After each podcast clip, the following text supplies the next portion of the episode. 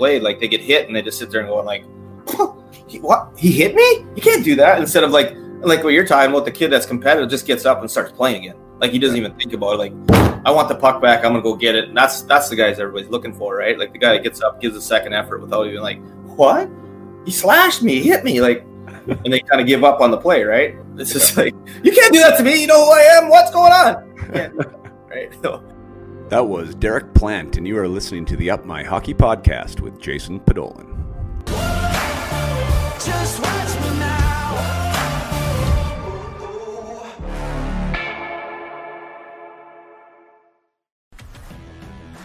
Welcome to Up My Hockey with Jason Podollan, where we deconstruct the NHL journey, discuss what it takes to make it, and have a few laughs along the way.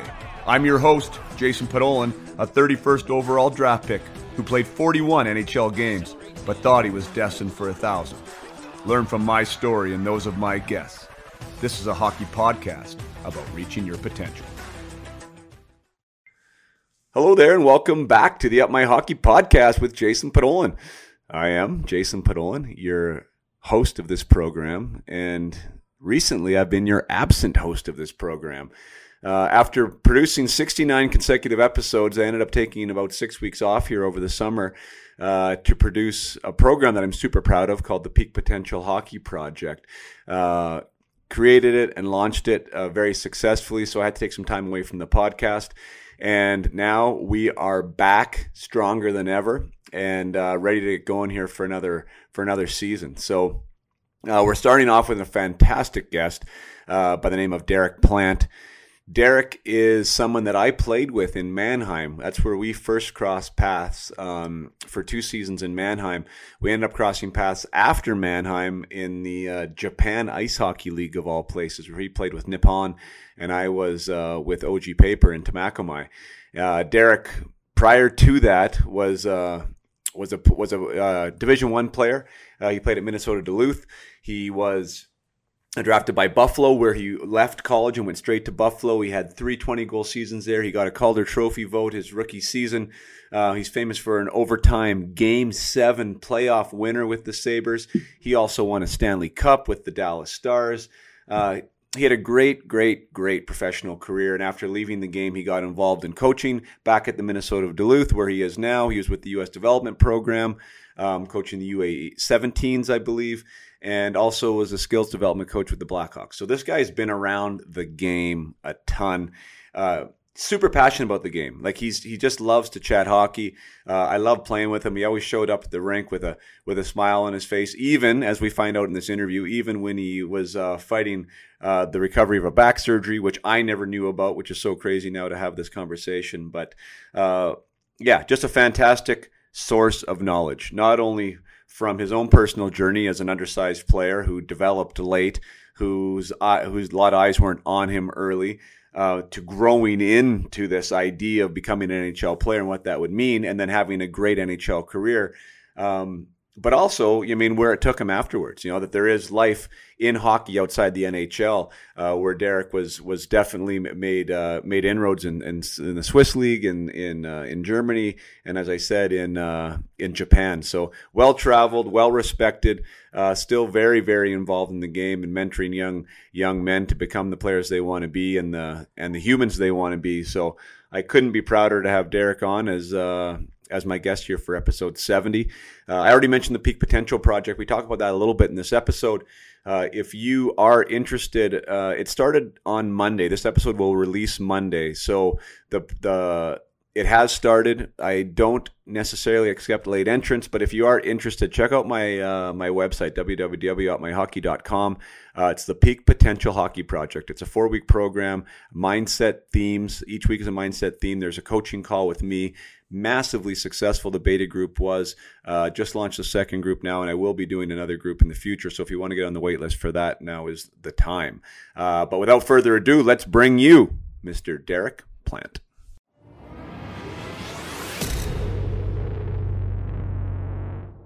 All right, well, here we are. I am back. Uh, planner, I took a little bit of a hiatus here. So this is episode 70, but it's the first time since I started um, where I've actually taken some time off. So we took kind of July off and June. and uh, it's awesome to get back in the hat. So if I'm rusty, I have to apologize. Um, you know, if I'm not, if not my smooth, eloquent self, uh, it, it's just because of the rust. But welcome to the program, old teammate, uh, good friend, Mr. Derek Plante. Thanks for being here, man. Awesome. Yeah, this is great to reconnect and in a fun way and talking some hockey. I always love to do that. So this is great. Yeah, sweet. Uh, we were just talking a little bit off camera um, about the connection, and I think that's super relevant. So, like, Derek and I first met in Mannheim. Uh, Derek had played a year in, in, the Swiss A League, and then came came to uh, to the Mannheim. It was my second season, and a fellow teammate there, Ryan uh, Healy, Ryan Healy, sorry, um, Eric Healy, yeah. yeah. Eric Healy, Ryan's his son. Um, you and you and Eric were just at a tournament with with their sons who were babies at the time in Mannheim, and now they're playing for Team USA together. So uh, yeah, let's just maybe start there. That's like super cool and super well, and that's the hockey world in a nutshell. Um, but I saw I saw the picture right of, of, of your two boys, and then I was like, holy smoke! So I texted Healy, and, and he's like, well, yeah, you should get Planter on, and here we are, like four to five days later, right? Yeah, so funny. Like I, I guess I didn't really put the connection together. I mean, it's, it's a long time ago. You know, they're 04, it's 2004, and and then just seeing uh, the Healy at the camp, the defenseman. Like I haven't really paid attention, you know, because they're out east, right? And at Duluth here, we, we mostly watch the Western kids for the most part. Um, and then I'm like, ah, oh, it's a name, you know. And I see a lot of dads in the in the rinks often. I think the, the lineage is pretty common. Um, but then I went out in the, in the, lobby and there's Eric sitting out there. So it was a good connection. They both kids made the team. Uh, they went over to the Hlinka tournament, played together. So this is a real cool thing. We made a couple, took a couple pictures after uh, together. Now, what is it? 16, 17 years later. Pretty neat. Yeah, that is super cool. What is so the and so what team was that uh, that they both made? So uh, the Ivan Hlinka tournament is a it's a big tournament in the the eyes of like mostly NHL teams because this group of kids, the 04s now, would be the, for the majority, not everyone, because some late birthdays, but majority would be the, this would be the first tournament of next year's draft. And so the tournament's a big enough draft that usually it, it gets the best players. Um, you, are going to miss a couple here and there. For the U.S. team, uh, the kids that don't play are, I guess, at the U.S. development program. So our teams tried out for the Select 17s or the Hlinka tournament, um, which is which is really a tournament for basically all the rest of the nation that's not playing on a development program team. Um, so they have a tryout. They have a week long tryout in, in, Buffalo, and and then they pick a team from that and go play in the tournament. Um, Canada, unfortunately, this year didn't put a team in the tournament. I think because of COVID and everything that goes with it. Um, usually they're they're they're a strong team and, and oftentimes win it. Um, the Russian team in, this year with was very good. Um, the Michkov kid was who was arguably going to probably be first or second overall, not this year but the next year as a younger birthday was there and led the tournament scoring. So it's a high end tournament. Most most NHL teams have four or five guys there. They're GMs, and it's just an opportunity for their to start their list of the better high end kids in in in all of, all of hockey, I guess, at that age. Gotcha. So these are you, the majority then are eligible for 2022. That's what that's what you're saying, right? Yep, correct, correct. Unless they're that late birthday, which is after September 15th, then maybe they do the year later. So awesome. No, so that's well, so that's super exciting then for both of you. Like, so to have your boys yeah, come right. through, you mean to make so that you, they're they're considered as of right now some of the top seventeen year old kids in in the states, right? Yeah, for sure. I mean, that'll, that'll, probably put them on at least somebody's list. How high? Right. I don't know, or they'll probably fall off by the end. I don't know, but right. Uh, so, you know they'll start there, and it's a good and it's a good experience to get to put the USA jersey on. I know you you got to put the Canada jersey on and win a gold and all that, and I was fortunate to play in, in six national tournaments and, and, a World Junior myself. So putting that USA jersey on, it's a, it's an awesome feeling, especially when it's the first couple times. So I know they they both felt that too. That's fun. So what is what's the temperature like? What's your boy's name? Zam. Zam. Zam. So yep. what's your like? What's the temperature like for him? I mean, obviously representing, like you said, he, he understands fully where he's at. He understands like the the, the magnitude of the tournament and that this is his draft year and all this stuff. Like where where's his headspace right now with all this? Yeah, he's pretty good. I think I think a lot of these kids they grow up and you know for me like uh, being a coach and I'm around it a lot. I think he understands it, which I think sometimes puts more pressure on them a little bit because I think you know he thinks about it. And like I coached this team three times uh, previously, so he knew about the tournament probably from five years, six years ago um, knowing what it is and maybe put a little bit more pressure on himself to make the team. And I think once he made that team, I think you, you get to see him kind of relax a little bit and like, oh, okay, good, this is great. And he went over and he played fall. I, he fit right in. He wasn't uh, the best player there, but he wasn't the worst player there. So he fit there somewhere in the middle. And Right. I think it was a good experience for him. They didn't win, so I think you go over there as a U.S. team thinking like you can win anything now, and they lost against the, a really good Slovakian team and lost to Sweden, and then their chances were pretty much done. So Yeah, yeah, it wasn't exactly how they wanted to, but I think that that from that perspective, it was just a fun accomplishment. Awesome. And you said you've coached that team before. Yeah, luckily I've been uh, with USA Hockey. I was able to be assistant once, and then I was head coach of that team twice. So it's a it's a really good tournament. Coached some really great players that are now playing in the NHL. So it's it's a really fun opportunity to see those kids grow and get better. So pretty neat. Awesome. Yeah, no, that's cool. And what a great, I mean, I remember my draft year. I'm sure you remember yours. You know, I, I think it, well, I don't, I don't think, think I I remember what- mine like yours. I mean, you're you're kind of a high highfalutin guy, so pretty good deal. I think uh, I don't want to get off topic, but for my draft, I, it was actually in Minnesota, and that's when they mostly always had it in Montreal. For whatever reason, they had it in Minnesota that year. And you know, my dad was actually a scout with the North Stars at the time, and and for me, I didn't even go to the draft. Like nobody even told me it was important. And at that time, I was like five, I don't know, five six, 150 pounds. So I didn't really think I was going to get drafted. So I was out mowing the grass while the draft was going on. Came in from mowing the grass, and my, my sisters go, "Yeah, you got drafted." And I couldn't even remember who it was that drafted me. Or I couldn't figure out who it was. They're like, "Yeah, they're blue and gold, like uh, the Blues." And I, I couldn't think of another team. They're like, "No, the Buffalo Sabres." And we all kind of went, "What? Buffalo? Where the hell's Buffalo?" Still funny. It's such a different time, right? Wow. That's what I mean. Like it's so different. Uh, The, you know, like the hockey news existed. You know, back when Yeah. that was really that was really the only publication that you would find anything at. You know, there wasn't these specialized you know sports channels or anything else. So you know, you would follow the hockey news, and if you were happened to get ranked, then you knew that that was where you're at. And maybe your phone would ring from time to time with you know somebody wanted to take you for dinner or find something out about you, but. Definitely not the microscope that these kids are under now, where like it's two years, three years prior to their draft, and they're already know if they're on a radar or who's watching them or whatever. Like I think it's uh, you know the environment is much different for these kids and i think they kind of got to be prepared a little differently too because of that you know like there's uh there's definitely there, there's definitely more to it than just hockey right now Oh, 100 percent. Like, like, like, I like your mindset, right? Your mindset is where's your. are you like once you get drafted? Are you are you done? Like now you've made it? No, you haven't made it. So what's next? And and be able to keep with all that stuff. And and I think what also comes with that a lot more now is the criticism, right? Like so when they, you know, even the draft list before the kids get drafted, there's a lot of naysayers saying no, we shouldn't get drafted. And I think kids have to deal with all that on Twitter and all the different social media.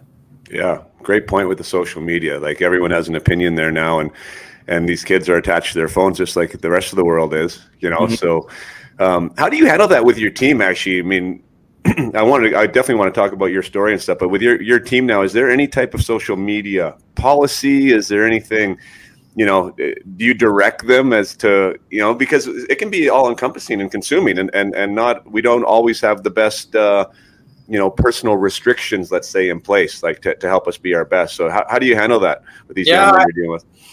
Yeah, I mean it's fair. I mean we talk about it for sure a lot. I don't know that we have a lot of like rules per se, but we also are like just don't tweet anything. you know, like tweet more fun stuff, but you know, stay out of a lot of it. I mean, if you have a really strong opinion, we're not going to hold somebody back, but for the most part, you're just opening yourself up to a lot of distractions, I guess. And then a lot of times we talk about it's it's part of the team, right? Like you're bringing a lot of you can possibly bring a lot of problems to the team too, or or just you know it could be locker room fodder, right? Like Yeah. uh, we're better than that team, or we're better than that team, or just not even trying to, right? And all of a sudden another team like all fired up for a weekend. So there's just so many side shoots that it can go on that we just try to say stay away from it as much as you can. We don't care if you have it and read it and do whatever, retweet whatever for the most part, but just don't make a bunch of strong comments because they can catch Yeah. up, right? I remember, which which is funny because I just connected that dot just now. I, I remember getting traded to to Toronto, and and so I, I left like Quietsville of like Florida because you know the Panthers. You know, it wasn't a big media frenzy there, right? Even when you were up, you know, you were just playing hockey. You were in the NHL. You knew it was cool, but it wasn't. It wasn't Toronto by any stretch of the imagination. When I got traded there, I uh, I was in a cab so they, like that was back in the day too, right? Like there was nobody at the airport to meet me or whatever. I just got traded for their assistant captain. So I hop in this cab. I'm going to this. I'm going to this ad, this hotel address. Sometime somewhere in Toronto. I've never been to Toronto before, and the, the cab driver had no idea who I was either. Like he didn't know who he picked up, but he had he had Sportsnet whatever five ninety on or whatever like whatever the sports channel was, and the whole program for the hour and a half drive was about like the trades that had happened, but the majority of the trades because it was trade deadline day was they were yep, talking yep. about me. So I'm sitting in the back seat, right? Like, and it was like modern day Twitter because like yeah. some guys, some guys would call in, yeah, they'd be like, oh, like they loved it, right? And then there'd be like the guys that just thought it was awful, right? And so I'm listening, to, I'm listening to myself get beat up and pat on the back, and I'm just like, where the hell am I? Like, but these kids, they got that all the time now, right? Like, there's somebody liking them, there's someone hating them, and if you want to, I mean, you can get consumed by both uh, ends of it if you want to. Absolutely, absolutely. I, and I remember when I was in Buffalo, the same thing. I wasn't, I didn't really listen to the radio that much because and a couple of buddies did, and I, you know, we'd ride together to the rank, and you know how that goes. And like, he just, I'm like, why are you listening to it every day? They never like these are mostly people that don't really know the game. They don't really know what's going on out there, and you're listening to their opinion, and like it's affecting you. Like you just got to let it go. Like, yeah. and that's a hard thing to do. If I think maybe the kids are better at it now because they see so much of it, and I don't know. I, where are you on all the chirping? I think that's another question. I don't know it's a little bit uh, off topic, but the chirping that goes on now is like twice or four times as much as it was when we played. On There's the no ice? Oh, on the ice. Like our guys are chirping guys, even when we're losing, guys are chirping each other. And I'm just, it drives me crazy because I wasn't a chirper, right? Like I, I wasn't right. smart enough to have good, smart quips. But anyway, it's like just more like subdued and whatnot. But the guys are just chirping each other at all times. And my kids are no different. I'm just like, I don't know where well, I don't is. know. I mean, yeah, interesting comment. I mean, I know that I know that the, I'm I'm just coaching my boys right now who are a few years behind yours, right? So like the only only benches I've been behind are like Pee Wee Adam benches, right? but they're already starting it now. Yeah. You know, they kind of think it's funny and it's cool, and they're trying to figure out how to do it. You know what I mean? And then you're right. trying to navigate that as a coach in a way that's like, okay, well, how do you make this like fun and still respectful and sportsmanlike in a way? 100%. You know, because you're dealing with these young guys. But I I would assume Planter that at that older level, like I think there's, I feel when I watch it, there's less accountability on the ice. For sure. Right? Right. Yeah, absolutely. Like so, I, I think if, if you throw that in, and that's why the I mean the people I mean everyone can have their opinion about fighting or the physicality or whatever, but I think as like the less physical it becomes, the less fighting that exists. And you and I both weren't fighters, but we played in a, at a time where we would have to or did. You know, yeah. um, that was probably another reason why you kept your mouth shut. Yeah, right, right. Like you, you say the wrong thing to the right guy, all of a sudden you have a broken nose. Right? That's real. Like yeah. it's bleeding. No, it's yeah, it's broken. Yeah. yeah for sure. Yeah, yeah I know. So I mean, I, I, think that these guys don't. I mean, there's not much. There's not much of that anymore. You know, and and it, and, it, and it's like a media frenzy when it is. You know, what I mean, like when someone yeah. like Tom Wilson all of a sudden ragdolls Panarin, who jumped on his back five seconds earlier, right? You mean yeah. that wouldn't even, in my opinion, that wouldn't even have been discussed back when we played. I'm not saying that's right or wrong, but like you know, yeah. you wouldn't have jumped on Tom Wilson's back in 1995. No, right. Because you would have been like, he's going to kick the crap out of me, right? So you just wouldn't have done it. Right. And that would have been okay. Everybody would have been all right with that.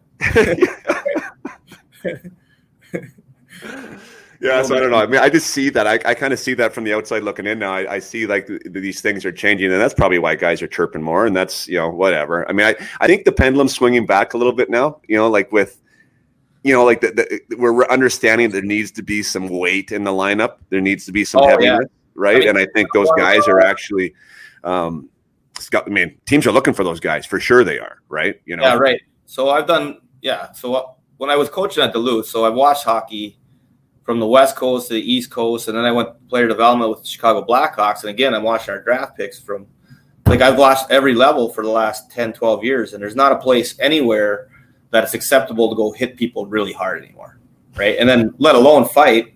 So when I got to Chicago, and we talked about that a lot, like that's the guy that's missing is the guy that's legitimately tough because there's not an avenue that a kid can go do that anymore. And I don't know where they learn. I don't know where guys learned that in the past, but there's no level whether it's BC or way out east in, in the Maritimes, right? So it's right. there's just not a, there's not a place for that to happen. Like the refing wherever is if you hit somebody hard, even if it's clean, you're going to get a penalty. So it's it's taken a lot of that out of the out of the hockey, yeah. really. So to find a guy, I agree. Tough, that's like Tom Wilson. Like he's legit tough, and of course he can play. Right? Yeah. There's just that's that's the unicorn out there right now. You can't find that guy. Yeah, great point. And a, yeah, it is the unicorn because I think you nailed it on the head. I mean, the, the development system just doesn't really allow it. So, I mean, with what I do, right? I'm I'm dealing with youth athletes and stuff, and you know, trying to trying to help these you know kids realize these dreams, and everyone's looking for like what's the competitive advantage, and like for me, well, one, I, I definitely believe mindset's a competitive advantage, but when you when you when you apply mindset to like your game, like if you can have a competitive edge on the ice right now, like I say that to anyone, you stand out like a sore thumb out there right? Like play with an edge, and you can control that, right? Because nobody's really doing it. So it's no, like the easiest way to stand out is doing that. I think. hundred percent, hundred percent. I was at a, uh, a USHL camp earlier this summer, and there was one kid there uh, from the, the Texas area. It was just running around hammering people, and like he he had such a profound effect on the. These are just scrimmages, right? But like it was so noticeable. Like guys just didn't know what to do. Like there was he even challenged a few guys to fight, and they just didn't like they just totally backed down. Nobody would fight him. Nobody would like. And some of his hits were a little bit dirty, but for the most part, they're just hard hits, right? And it just was so amazing, like how that changed everything. Yeah. Like kids were just tiptoeing around, and the, the, level of like the intensity, you could just feel it like amp up because guys just all of a sudden are like, "Holy cow!" There's this guy's on the ice, and like they just you can tell they never deal with that anymore. Like yeah. we dealt with that on a nightly basis. There was always a guy or two that I don't want to call them predatory, but they that was kind of their job. Like they would hard hits, so you had to keep your head up, and and if you got smoked, it was kind of your fault for going across the middle with your head down, right? Like that was that was yeah. part of it. Some of that's all changed, and there's just not that element, which I don't know if it's good or bad. Like the skill level in hockey right now is elite. It's awesome. It's fun to watch. It's fast. So all that's there too. But there's that element of just getting knocked on your ass. That's kind of fun to watch. Yeah.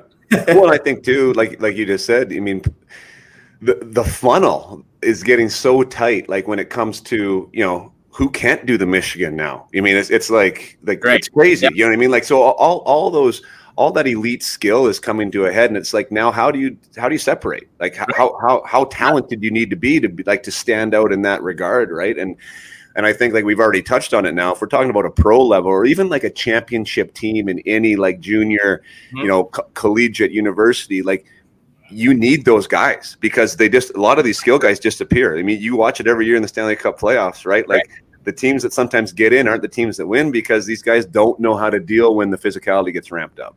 For sure. I mean, yeah, you can see it, and that's what was cool about Tampa is like uh, ultra skilled, but look at how big and strong their defensemen were, right? Yeah. And here I'm at Duluth, and uh, we had a guy here named Nick Wolff who legitimately changed most weekends when he's on the ice because he just had that open ice hit ability and he did it early and he just smoke a guy and the rest of the weekend.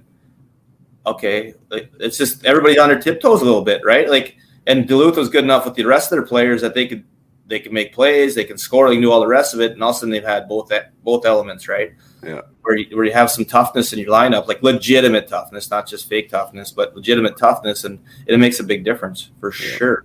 Yeah I, I mean i talk with the younger players too because that's the thing I mean telling someone, at least from in my opinion, from a coaching standpoint, not everyone is going to be, of course, that big, the body checker, the hitter, the real physical guy, right? But I, when I even say competitive edge plan, I don't know if you agree, but like that second effort, that second level of like persistence and just annoyance that I, like I, I'm not going away. Like you're not going to take this puck and get it easily. Like I, I think that, like even that level of competitive edge, like I see, I, I that's noticeable too, in my opinion. Oh, 100% for sure. It's the big thing. And I think that a lot of kids now, because of the way hockey's played, like they get hit and they just sit there and going like, he, what? He hit me? You can't do that. Instead of like, like what you're talking about, the kid that's competitive just gets up and starts playing again. Like he doesn't even think about it. Like, I want the puck back. I'm going to go get it. And that's, that's the guys everybody's looking for, right? Like the guy that gets up, gives a second effort without even like, what? He slashed me, he hit me. Like, and they kind of give up on the play, right? It's just like, you can't do that to me. You know who I am. What's going on? right? So those are the guys are looking for. Oh, that's great. Yeah, no, and I think yeah, whatever. The game figures itself out. I think I think the game has done a good job. The only thing I'm a little bit worried about, honestly, is just at the junior levels how they're really taking, like they're making it really hard, harder and harder to be physical. Um, yeah. And they are doing that with the fighting, and that's like I guess that's the age old question, right? Is like I, I unfortunately think that in 20, 30 years that there isn't going to be any fighting because and maybe that the NHL doesn't change the rule, but like you said, nobody's doing it anywhere. Yeah. I think it's already changed, right? Like there's not many fights. Like I think about the year I was in Buffalo, we had like I think 95 somewhere around there, we had three of the four most penalty minute guys in the league. Right? We didn't make the playoffs for that same reason, but like they're at 300 pims a year. Yeah. What what's, what's the leading guy this year at? Maybe 100. Right. That's changed a lot. I mean, Brad May was there when you were there, right? Yeah, Brad May. Yeah, he was. Uh, yeah.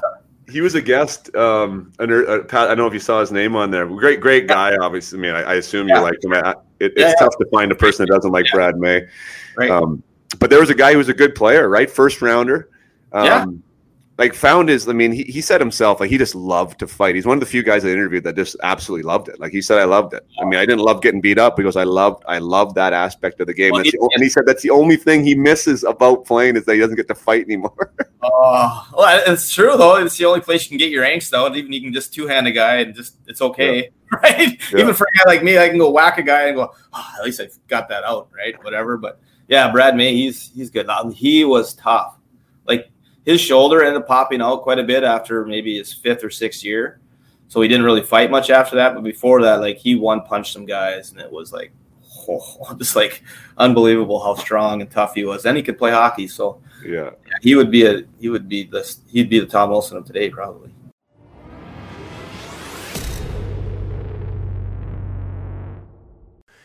Take another short break here just to remind you that uh, if you like what you listen to here, I do provide this service for athletes and I provide this service for teams and associations. So if you are a coach or if you are a parent or if you're an association director and you want to bring player development, mindset development to your team uh, in a way that you've never seen before, that's going to give you results that are going to blow you away, uh, I'm your guy.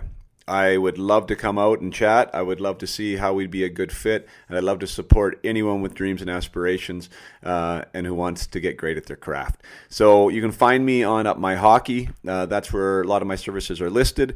Uh, you can also find me on social media, as you know. You can DM me there, talk with me there on Messenger or Instagram. Uh, is where I'm most active, but by all means, do not be shy. Uh, this is progressive. This is real this is happening and it's making a massive difference for a lot of players. So please get on board, hit me up. Um, the season is coming and I would love to work with you. Now back to the episode with Derek. Yeah, for sure. Yeah, because you could play, and that's the thing. I mean that the, the old school goon obviously is there's no room for them anymore. Assuming the old school goon couldn't play, but I mean those guys that can skate and hit and and, and still play the game, boy, that's uh, they're worth their weight in gold. Getting back to you, planner. I, I, was looking you up, and I have to ask because you're, you're 89 draft, but you didn't start playing at Minnesota till 89 90. So you got you got drafted as a non-university player. Where, where were you the year you got drafted? Well, I think that's a little bit how it goes in Minnesota. We got I got drafted out of high school, so 89 draft was the year I graduated, and then the next year I was playing here in Duluth. So I think it just it bodes that way, right? A lot of times, most everybody back then played your played your high school hockey, and then you would go either most guys would go to college if they're you know at that level or else they go play junior hockey after high school where now a lot of kids will go and play junior hockey maybe their junior and senior year. And then maybe they get drafted and then they go to college kind of thing. Gotcha. So you weren't you weren't uh, an anomaly? Like there was other guys getting drafted at high school at that time? Oh yeah for sure. Like i mean i was an eighth rounder so i mean i think that year uh, Doug Zmolek went like fifth or fourth or fifth overall, and Trent Klatt played. Those are all guys I graduated with the same year that or Minnesota guys that got drafted in the first couple rounds. So cool. At that time, did you have? Um, I don't know. Like, was your sights? Was was that your goal? Was your goal to, to, to wear an NHL jersey? Were you were you shooting for that, or were you more yeah, shooting for university? Absolutely not. Like I was a late bloomer. Like I, I was super small. Like maybe tenth grade, I was still like five one. So I was just hoping to get to play my high school team. My like my the high school coach called my dad to finally just ask like, is it all right if we play him? Because I was that was my my my tenth grade year in high school, and like, yeah, because I was always small, so it wasn't like changing anything, right? I was just always small. Yeah. It's like yeah, playing, and I did I did good, and then the next year I was good. So I mean, it was I just started to grow. I didn't grow till late, so I was like five six as eleventh grader, and then I, all the way to five nine when I graduated. So I grew another inch and a half in college. So oh really? I was not I was just a late bloomer. So it kind of amazing that I did get drafted because a lot of the a lot of the hype around here, I wasn't really recruited as a, a college player. Um, just I don't know because I was small or what the reason was, but a lot of the talk was like when I committed to go to Duluth, it was like, no, he'll never play. There's no chance, like right. So, you know, I think that's to the mindset, right? Like I was going to screw those guys. I'll show them. You know, all that stuff helps, right? Sometimes getting getting squashed once in a while or told no once in a while is, is a good thing. Right. Well, yeah, great, great point. One, because what's the difference between you using that as fuel and somebody else just going away and, and getting their feelings hurt? Right. You, you don't know which guy that was because this is so hard to quantify all this stuff, right? But I think once you get towards the top, you can realize, like, I think even talking to my dad after the first year or two after being in NHL, I'm like, there's some guys that aren't on our team that are like unbelievable, but just mentally, like every time the coach talks to them, they just go in the tank, you know, like, and those guys sometimes that are playing the minors or wherever, but it's such, such a grind in the NHL, like every night, like it's, it's, it's all about your mind. I think, I think it's as much or more the most important thing. It's just how you deal with everything and, and the willingness to fight through whatever's coming. Right. Which is what, I mean, which is so fun. Like, how do I even phrase this? Like, I, th- I think the, the culture of like getting getting there right? Of, of like coming up through the ranks like the, the word was always mental toughness right? Like are you mentally tough enough? Right. Or you need to be mentally tougher but there was never a book or like a how to like what how do you do that? I mean how do you work on it? You know, i mean? So that's something that i've like i've personally been trying to like formulate is like yeah. what could like what could i have used or what would be beneficial to like manage situations like to manage your manage your mindset, right? To work on it as a skill. And I've actually created that. It's called the Peak Potential Hockey Project, which well, maybe we'll discuss it offline because I've yeah. been talking with some junior teams about it. But, um, but like yeah, because but because back in the day, like either you either you did connect the dots in a way that served you and supported you and your dreams, or you didn't. I mean, and and it wasn't I think everyone's capable of it. I guess is, is where I come at this from. I, I have a growth mindset about it. I'm like, I think a lot of guys just don't have the perspective or the understanding of how to use that, you know, in a way that's going to support them. Um, because you did, and Danny Briere, another man. I'm sure you love Danny too. Like, what a great story he is. Absolutely, but, phenomenal guy, undersized forward. Has was having a hard time making that jump from the minors to the to the show. Ends up as a you know an all star and a top ten point guy in the NHL. Yeah. And um and he used like he says like he would cut out the clippings that that the, of everyone telling him that he couldn't do it, and he'd read yeah. them always. Like it was actually part of his like motivation plan. You know, like yeah, right. So cool though, right? I mean, because some guys wouldn't do that. Some guys wouldn't want to look at it, and he, he no. found a way to. I mean, he did a lot of other things to, to get himself over the hump. But as an undersized forward, that was like, you know what? Screw you guys. I can totally do this, and I uh, I just love even sharing those stories with some of these younger players, right? Because it's, you know, what do you want to do with that information, right? Yeah, and that's that's the hardest part is you can have the information, but are you going to use it or not use it? You know, like when I was doing development with the Blackhawks, we have these conversations often. You give them like tools to use, but it's it's it's funny how rare guys will actually take advantage of those things. Like, you know, you're trying to literally help these guys, and sometimes they're just like, yeah, yeah, yeah, okay, and then they don't do it, right? And then they end up a couple years later, they just end up kind of failing because they don't have some of the tools that you tried to help them with, and it's it's sometimes frustrating in sport. And I'm sure you deal with some of the kids you use because it's not really all that much different between young kids and old kids and college kids. Like you're you're having the same conversations on the bench, you're having the same conversation in the locker room a lot of times. It's you know some are more serious, but it's it's a lot the same thing. Like we have that all the time in college. Like there's these are the things you probably need to work on and then that kid won't work on them, whether it's even their shot or whatever. And they, they sometimes do. The kids, like, there's some kids that are like, you say it once and they're going to fix it. Like, and those are the guys that make it, right? And the guys that, like, you're like, it'd be great if you could, you know, work on your shot or just supple hands or just cutbacks or whatever it is, right? And then they don't ever do it. And then it doesn't get better, but yet they expect to play more. So that's that's always seems like the challenge as much as anything. Oh my gosh, Planner, you sound it like that's another so in this program I was telling you about like I, I the, the last week is extreme accountability or extreme ownership is what I call it because like, accountability yeah because it's like because that is it and it's like and, and, I think when you really lay it out like like when I'm working with my with my athletes it's like I always start with the question of like what do you want like you mm-hmm. tell me what you want and do you want to be your best or where do you want to get to or whatever that goal is and then right.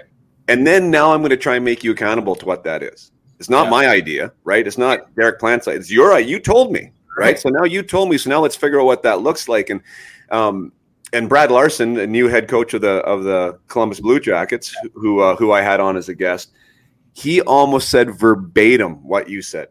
like about he said even at the NHL level, he's like to have a guy commit to something like that. He goes, they'll walk into my office and they'll want to play more, or they want to be on the power play, or they want to ask questions. He goes, that's part of the that's part of the game now, right? Like you, you you know that too, right? As a coach, you have to be prepared to answer questions, not like it was back when we played. But he says you give him the answer, and he's like, there's he goes the percentage of players that 30 days later are still are, are still like committed to working on whatever that thing is. He goes, it's almost zero. Yeah, it's unbelievable. Like I love it that I come ask questions. I feel like I should be accountable if I'm a coach and I want to help you as much as I can. If you have questions, come ask me. But you also have to accept the fact that I might give you the answer you're not looking for, right? It might not be the best thing, or it might be something you actually need to work on, and then we can go from there. And yeah. that's sometimes that's where some of this like mental toughness and a little awareness of open mindset of all these things that they matter. They for sure matter. Yeah.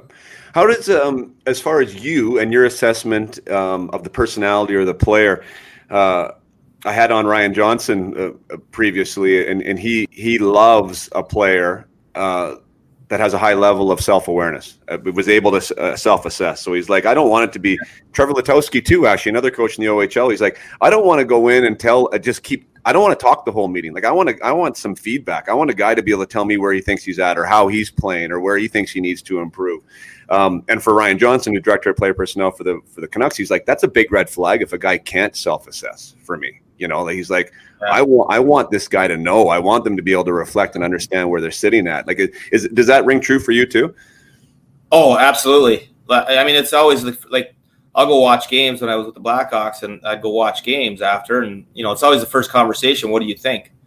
And the, the some guys are like pretty hard on themselves, and then uh, usually the conversation goes pretty good, quite honestly, right? Because they, they kind of want a feedback, or or maybe they just know they didn't play very good. They're they're kind of cheating it. But the guy comes out and tells me he's playing really good, I don't even know where to go with that. Because then you got to turn it around and go, no, you didn't play very good. Like I don't even know. Like it's almost a non-starter, right? Like come out and be honest and like, yeah, I was pretty good tonight. Like it's okay to say that too if you did have a good game and you were you were fine. But most of the time, the guys that have good games never say that, right? So right, I was okay. I could admit, you know, things went my way tonight or whatever, but they don't really say that. And the guys that seem like they don't get it, they, they have a good night every night. Yeah, yeah, I know. I hear that, and that's I don't uh, even know. And then it's a hard conversation. Like, okay, um, because then I'm not doing my job if I don't give them some feedback either, the proper feedback. And that's always a little bit hard because now you're like, you don't want to crush kids because, you know, a lot of this is about confidence and keeping them in the right place. And if you're not there every day, they're kind of like, yeah, you're working on, you're doing a good job. And your only touch on them is, is a negative one. That doesn't help them either. So it's, that's a fine line with that development stuff and trying to figure out where a kid's mind is. Sure. And is that, is that a big part of the puzzle for you? Like, um, yeah, because I mean, I'll, I'll, bring up a, I'll bring up a, I'll bring up an old coach of ours, Bill Stewart, and maybe I'll ask you for your favorite Bill Stewart uh, story. But he was an example of an old school coach from an old school system that actually had success in most places that he went, mm-hmm. but he had a one way of doing things, in my opinion, right? And that one way worked for some guys, and it didn't work for a whole lot of guys. But he wasn't that worried about that. He was worried about what his approach was and how he handled it. Right. Like I, it yeah. seems like the like the coaching world is now migrating to a more like individual specific type of you know coaching philosophy right so like it sounds like you're trying to navigate the personalities within your development system or on your team now to find out what works best for them is that is that uh, do you find yourself more into like the psychological work of it uh, most of the time now oh well yeah without being in it, like yeah, for yeah. sure, you're just trying to figure out what makes this guy tick. Like, you know, we can go through all 20 guys, and one guy needs to get yelled at to motivate him. Another kid needs to be just patted on the butt to get motivated, and that's hard to navigate because sometimes it's this doesn't work that way. Like sometimes you got to yell at the guy that needs a pat on the butt, and then you got to figure out a way to deal with that. So, yeah, that's that. I mean, that's probably the challenge for every coach, right? And if you have a little bit hard time um, figuring that part out, you you probably have a, a shelf life, right? And that's probably where coaches get worn out on teams. Sometimes they their their ideas, their concepts are good. It's just they they're hard, right? And I think that's it's hard to be really hard all the time in today's culture and uh, in today's player. Um, there's got to be a little give and take, and there's a little bit, little more sugar than there used to be, probably. Yeah, yeah, for sure. Do you um, just because I'm thinking about Bill Stewart now? Did you like? We're jumping around with your career, but I mean, you had a great season at, at, at, in the Swiss league. Yeah. Uh, Germany recruited you, or I, I don't even know how that process went. You end up coming over, and you know, from a point standpoint, didn't have a thriving year in Mannheim. Oh, yeah, yeah, that was a that was a challenge for me. I mean, on the backside of it, I never really, I don't even know if I told most people, but like I went to Switzerland, I had a really bad back for like five, six years, and then in Switzerland, I'm like, I either got to get it fixed or I'm done playing because I had I had no disc left in my thing, and it was just like it was seizing up and all kinds of issues. So I ended up having a, a, a back fusion that year before, right? Which I don't know if there's I don't know if anybody's had a back fusion and played again, right? So, so like, but I mean that was in that was in like June or well maybe it was May, May April somewhere around that maybe April, and then so when they called me from Mannheim, they they said, well we want to offer you a two year contract, and I'm like I literally told them on the phone like I just had I haven't skated once, and this is like the middle of July. I'm like I haven't even skated because I haven't been allowed to skate you know, on on the phone and said, I don't care as long as you can get ready. So, like, I had literally only skated for maybe a week before I showed up at training camp. I could barely stop and start, right? So I had a tough start there, you know, like, but I wasn't going to sit there and complain and say like, ah, this is why I'm doing shitty. Like, I wasn't doing good, but I knew why. I knew why I wasn't doing good. right. like this, this too shall pass, and I'll everything will work itself out. And it, it really didn't turn work itself out because I think Bill was only there for what a month, month and a half, and then he got fired, and then the new coach came in, and I, I don't know that I really had. They're like, well, you don't have any points. Why would we play you more? And I just never really got off that that merry-go-round. And the next year year's new coach, and yeah. so that was a bit frustrating because I think I would have been a lot better there if I would have obviously come there fully healthy and had a better first opinion. Yeah, that's nuts. So you so you had that good year. You had that good year with a bad back, but not a fused back. And then so after that year in Switzerland, you get you got your back fused, and you hadn't right. you hadn't skated again since the surgery when you came to us. Basically, right? I couldn't. Even, I literally left Duluth without being able to stop and start like going full speed. That's insane. I don't. I mean, I didn't know that. I didn't. I didn't know that. I could hide it good enough. I could skate well enough that I could hide it well enough, but it was hard. Like then to make contact, I was like, first time I hit somebody, I'm like, oh boy, I hope this holds up. You know, like yeah. So what disc was it? What would you get fused? L five S one down at the bottom. Oh wow, hey. Right. So I mean, I had it when I was in the NHL too. I mean, a lot of there's four years where like if I bent over to take a face off, I could had to hold my breath just because I couldn't bend over in that position. So it was worth getting done. Like it's been way better since, but that was a little bit frustrating that year because I just you know I wasn't going to not take the opportunity because I wasn't like I was lying to anybody. I was I fully upfront and told them what had happened, and right. maybe they knew what that meant. Maybe they didn't even know what that meant. I don't know, but yeah, that's is, crazy. That's good. Wow. So, See the stuff you learn. Yeah, right. Having, having a chat, but, uh, I mean, but then you ended up. Maybe, and then the, the the funny thing was just for the listeners. So, well, not funny, but like, so we played together. Yeah. I end up I end up retiring, or I think I retire. Uh, we, that one year we went to the final, and I was like, my shoulder was messed and injuries, and I had the concussion and everything else. And I'm like, okay, that's enough. I'm going to go to university. I thought I was, I had this university in my head that this is where I, this is where I need to go. So I go there after the first semester. Like when you're not looking for work, is when everyone's looking for you. It's like so funny, right? At least that's the way it seemed and the phone kept ringing, the phone kept ringing, the phone kept ringing, and then finally, uh, but it was like it, it, was cool spots like Milan or Copenhagen or like kind of these more obscure leagues that I didn't even really know places that had leagues, right? Right. Um, but I said no, I said no, and then Japan called. It was like right right around Christmas time, right? I'm like Japan. I didn't even know Japan had a league again, right? I'm like really, yeah. And um, and found out a little bit more about it. They had only the one import system, as you know, obviously, and and the money was like really good. And I'm like, yeah, I'm gonna go to Japan. Like this, that sounds awesome, right? Like when do you get a chance to go to Japan and live? And it was on the North Island of Hokkaido. And anyway, so I go there, and then you're you're playing for Nippon. So then like we cross paths, and you're tearing the league apart too. At that point, like was your um were you feeling then like had you like now understood how to play and your back was now strong enough yeah, like that's the thing probably halfway through that first year even in mannheim i was probably by then if i would if i was at that point when i started things would have all changed right like right. like i didn't like you look back at the stats the stats aren't terrible for a guy that played fourth line and hardly played you know i think even in mannheim i had almost 15 goals and whatever i hardly played yeah. right um so yeah, it was refreshing to go over there. And the same thing that you said, like I'm like at that point I knew I was about done. So why wouldn't I go over to Japan? And they have, you know, they have like a college schedule schedule, 36 games, a lot of breaks. good money, and it was it was awesome. It was a it was a fun experience, and yeah, and it was fun because I by that time that was two years after my surgery. I played two seasons, and my back was feeling great, and everything was I was feeling healthy. It, was this fun hockey I've had in a long time. So right. Yeah, what was your takeaways from your time there? Like, I mean, because it is obscure. I mean, to, to, even have a chat about like Japanese hockey on this podcast a lot of people would probably be interesting. Like, like my, I don't know where I don't even remember where your city was, but like, I was on the North Island of Hokkaido. Yeah, so we're, being, we're on the other, we're on the other end of the island. In oh, okay. So yeah, we are what a two-hour flight from Tokyo, and that was nice too. We flew everywhere because we were on the island, except right. for when we play uh, play you guys. We'd take a bus across the island, or not a bus, a train. We take the train across the island, but what I, I was a little bit lucky because we had they put a little bit money in the team, and we had like four or five guys that were North American guys that weren't considered imports because they'd already been there for like ten years, and they all knew the language, so it was really easy for us. And I just had the greatest time because they're all about my age, and, and like you know, like this is kind of funny. They had like two kind of bars there. One where you you I, I guess you sit with a geisha girl and you sit there for an hour and you have some drinks with her and try to talk to her, but you can't talk English, so you just sit there and talk to whoever you're with, your buddy or whatever. Or you can go to the karaoke bars, which are like they're everywhere, right? And when you go to a karaoke bar there, speaking English, and we start singing, like we're rock stars.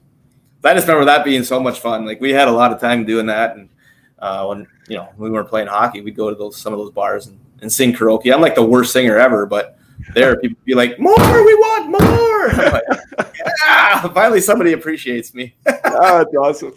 Yeah, man. Like there was zero English, like where I was, like zero. Like right. it was, it was right. really isolated. It was like very, very traditional Japanese culture. and um, what were the names of those? Like, what do they call those bars you're talking about with the with the geisha girl or it wasn't I don't, geisha girl. I don't know because you know again, like everything's in Japan. So when they said it to me, it's just like, what? What did you just right. say? Yeah, they had some name because the boys would always say, "You go into the whatever, right?" Like, and, and, I can't remember what the name of that was, but yeah, that was.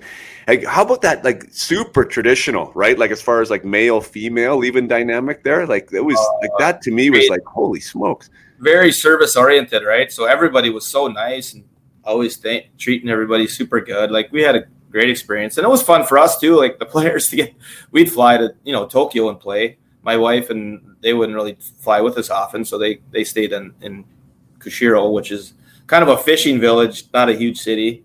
Um, but we got to go to Tokyo once in a while, and we went to China a couple times, and so that was an unbelievable experience to go watch and see all those places. But what do you think of the hockey?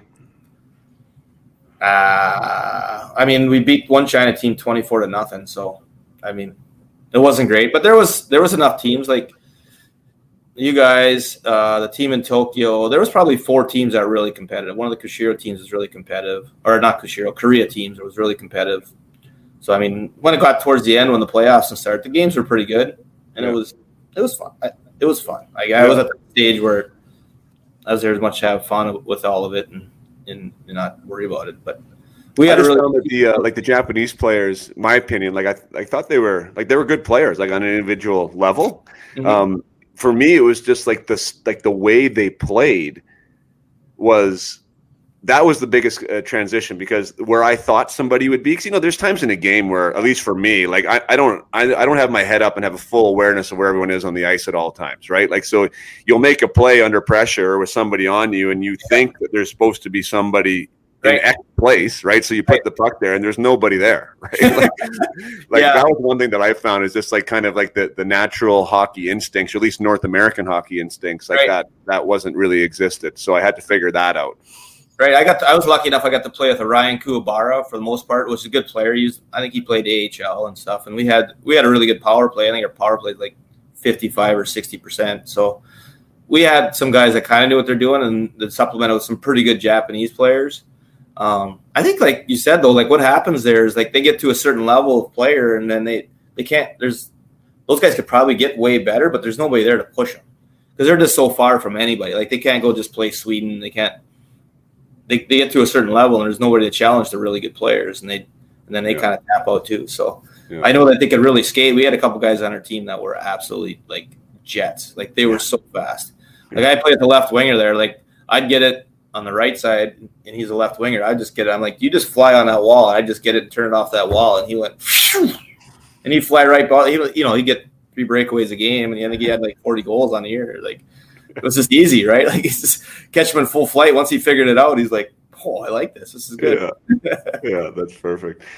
Um, let's talk about your your time at Minnesota Duluth. Uh, you know, I, I, was a WHL guy. I mean, so I, I like talking with guys that played played university. I mean, you, you and I can't can't uh, you know compare because we weren't in both spots. But like, was was that sounds like as a late bloomer, and that's one thing I've I've talked about on the show lots of times. Like, juniors like more of a rush, right? Like you're you're you're quicker, and then if you're not in the NHL, then you're in the AHL. And the irony in that is, is that you can be washed up at 22, 23 in the eyes of like the right. higher ups, right. whereas you guys coming right. out of college are still fresh young faces, right? Like, sure. so um, so anyway, so for somebody like that was growing late, that was smaller, I assume that that was just a perfect fit for you. Oh yeah, perfect. Especially I wasn't even like thinking about the NHL. I was just worried if I was going to be able to play in college, and and so yeah, that was great for me. It was a great experience. It was you know some of my best friends were my college roommates when I you know when I got here. So all that part was awesome. I met my wife there, um, but the hockey was good. Like you know, I didn't really know what the Western League or the OHL or any of that stuff was really until maybe even the last six, seven years when I was with with Chicago. Like I, you always hear about it, and down here you kind of get a, a, misnomer, like it's this and that, and it's not good, and blah blah blah. Right? They paint the black picture, mm-hmm. um, and it's a good it's it's a good avenue for a lot of kids. But I would still say after seeing both, it is better for a kid that's probably a later mature because it just gives you more time, right? And so many kids are signing from college now anyway. Like if you end up being that player that's that good, then you just leave college after two years, right? Right. You go like nobody's stopping you. College is always there. Um, yeah. But yeah, I mean, I think the guys that play in the Western League and the OHL, like if you're a top top pick, it doesn't matter where you go, you're going to make it. Yeah. Ultimately, but so. yeah, and that was a tough. Like I remember for me, like the big thing. for me, because it was, I mean, I like you said earlier. I mean, I was a you know a high, highly prospected player, yeah. or whatever, right? So, right you know, there was a chance. I mean, I was the last cut from Florida at 19. There was a chance that I was going to play at 1920 right, in the NHL. So I was like, I, I was I was good in school, so like that, that option was there, and I played with Korea and Penticton, so like that I was in that tier two route, right? Like which which was scouted, and so there was the opportunity there. But the issue for me was my draft year was going to be in the BCJHL, which at the time wasn't that advantageous to like you know I mean getting picked yeah. high, right? And I'm like, well, I don't want to be my draft year, which would have been my third year then of that league too, right? Which you know you're getting a little long in the tooth there, and anyway, so it's kind of those, those factors like um, made me be like, well, no, I'm I'm gonna I'm gonna go junior and whatever. I mean, had the time of my life, and you know everything everything yeah. kind of works out. I don't know for sure. You know, I, I, I, don't know if I'd say I would do it again differently, but I would like to try it. That'd be for sure. Like I think it'd be interesting to be able to do both. Right. Um, but yeah, I mean, I remember I had Jason Blake on just a little while ago, and that's a perfect example. Like I had been traded twice, right, already in the American League. I'd led the American League in goals, was kind of washed up in some people's eyes. I was younger than Jason Blake, and yet he came to came right. to LA as a free agent, right, and like ended up yeah. like he was like the shiny new penny, right? And it was like, right. what's going on? weird concept. I see that often. Like, oh, what is going on? Because I seen that when I was with Chicago. You all of a sudden you're signing a guy that's older than the guy you have that played well with you for the year before, but because you've already you have an experience with that guy and you don't feel like he's getting where you want him to go, you kind of like give up on him. Yeah. Even though even you know, if that other guy was in that same shoot, maybe you would have given up on him too. I, it's a weird concept, that's for sure. Yeah. That's a good point. That's that's really interesting. I guess the other part too that I, I kind of take a step back because I, I mean it's easier for me to college, college, college because I'm in college and I think it, it is a great route. But like colleges aren't going anywhere how many other kids that don't get a scholarship and go other still go to college and go places, right? Yeah. So it's not like it's the end of the world if you you play in the Western League and it doesn't work out. Like you can still go to college. You can yeah. still go to college. I mean, it's nice that you could get it paid for. And now I think they're doing a lot better job with their packages and actually paying out on them too. So I don't know. Everybody's got a path, a different path. I can't say one's way better than the other. and Right. It kind of depends for everybody. Well, I like I mean, the WHL guys now they have that. Um, like the Canadian system's getting a heck of a lot better because yeah. because that the WHL OHL packages are now allowing that. Right, guys are paying out on that. So instead of having to sign, I think the biggest thing is that change is that you sign an NHL deal previously, like in my generation, like that, right. your whole thing was null and void, right? But now you right. actually have to sign like an any like a CHL AHL contract doesn't do anything for you, right? Like you. I think that they, they, still have some parameters on it, but I think they give you like a year, or like yeah, year and a half to kind of like if you play past a year and a, I'm not sure. Like you'd have to the word is Yeah, yeah. understood as it's a year and a half of playing, and then you kind of have to make a decision if you're going to use the package or not, right? Are you familiar with Derek Ryan and his story? Not really. No. Yeah, so he um, he was one of the few, and there's going to be more now. But like he he played in Spokane after I was there. Um, had, was a good player, never got drafted. Uh, obviously, didn't have any U.S. eligibility, right? And went Yep. to I think it was U of A in uh, in the university uh, Canadian university system. Ended up getting a job in like an obscure kind of Austrian league. And anyways, then worked his way like out of that to like Swiss league and then to the NHL. He's been in NHL like at 30, I think. Well, I don't know. I, I get his age wrong now, but that his path is just absolutely nuts. Like it was awesome to follow to follow sort of his his progression and hear him talk about it. And like I That- said, everyone has an individual path. There's no one way to to Oh. get to the NHL. That's for sure. That is interesting because that is a path that's way more prevalent than ever. I mean, nobody would even look at those teams as far as NHL teams now, but now there's such a, a vacuum of needing to have young players, free agent players that, like you said, like some of those kids are going to play there, and it's not the worst thing in the world. They're getting they're getting they're getting signed out of those leagues, which is really probably pretty cool in the big picture.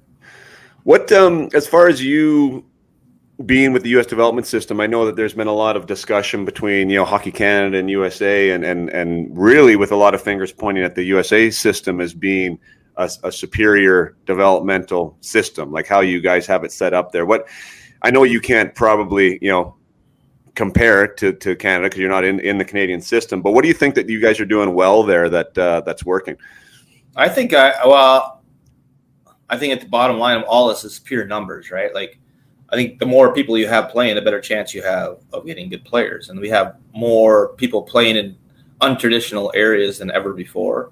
So you're just getting more athletes playing hockey. And I, I think that's ultimately what I what I see in Canada happening. Just because we do recruit there quite a bit, and I watch quite a bit up there, is there's a lot more of the private school stuff, or and I don't know how that helps because I, you know, I know some younger kids because I have 06s, so I've known some of the kids up there that have played all the way from Pee Wees through and and see where their path, where some people can afford to go to the academies and some can't afford to go to the academies, even though they're they're equally good players. Like, how does that affect Canada? I don't. I'm curious how that's going to affect Canada going forward. I think, I think that again, like if you have less players playing and only the good players playing, maybe you're going to miss out on a whole half a dozen, dozen out of each grade group that were making it in the past. Right.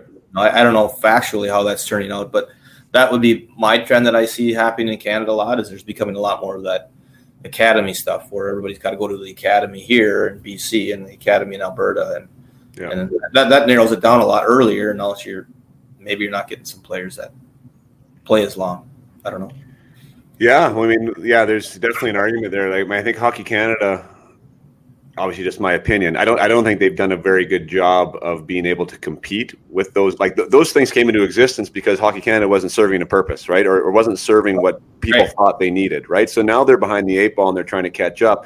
And I think for the competitive players, there needs to be there needs to be a different avenue, right? Uh, I don't. I mean, I can't. I wouldn't lay it out here what I think my thoughts are on that, but um, but there, but right, but there is like you're losing players out of out of out of the Hockey Canada system to to private systems. Um, I do have a dog in the fight. Though. Like do, with the USA Development Program, I guess one one of the things that is a draw for for Canadian families is is more well more ice time really more dedicated like sports specific like training right? So they're they're on the ice almost every day. Sometimes for up to two two and a half hours they'll have their workout that's included with their school system. This starts in like pee-wee like for us like u13 right? People are sending their stuff there. You you know sometimes even in uh i mean bantam for sure. And I, I mean i i think that's too early personally. Um, I think there's a lot of time to make it a job, and uh, I'm not saying kids get burnt out or anything. I just don't think it's good for the mind or the body. I don't think at that young at that young of an age. Like when does U.S. development? Like if you're an elite player, like when does it start to get serious, and, and what does that look like for a player that that is in the system? Uh, so like the U.S. development program is really based on it's it's basically one team of like 22, 23 kids. Um, so the the most recent team that tried out is the 05s. So they it's all kind of works up to that at some point to be, I guess when they're 16 or 17 would be their first year there. And usually it's a two year program, and most kids are like then junior and senior in high school. That makes sense. Le- grade 11 and 12. Again, there's some late birthdays that end up being younger, but it's usually one or two guys on the team. Um, before that, I think it's everybody's kind of path on their own to kind of figure out what's going on and where they should play. We have a different dynamic here in Minnesota than anybody else, where we have association hockey, uh, then turns into high school hockey, which is all really helpful in, in keeping a lot of players playing.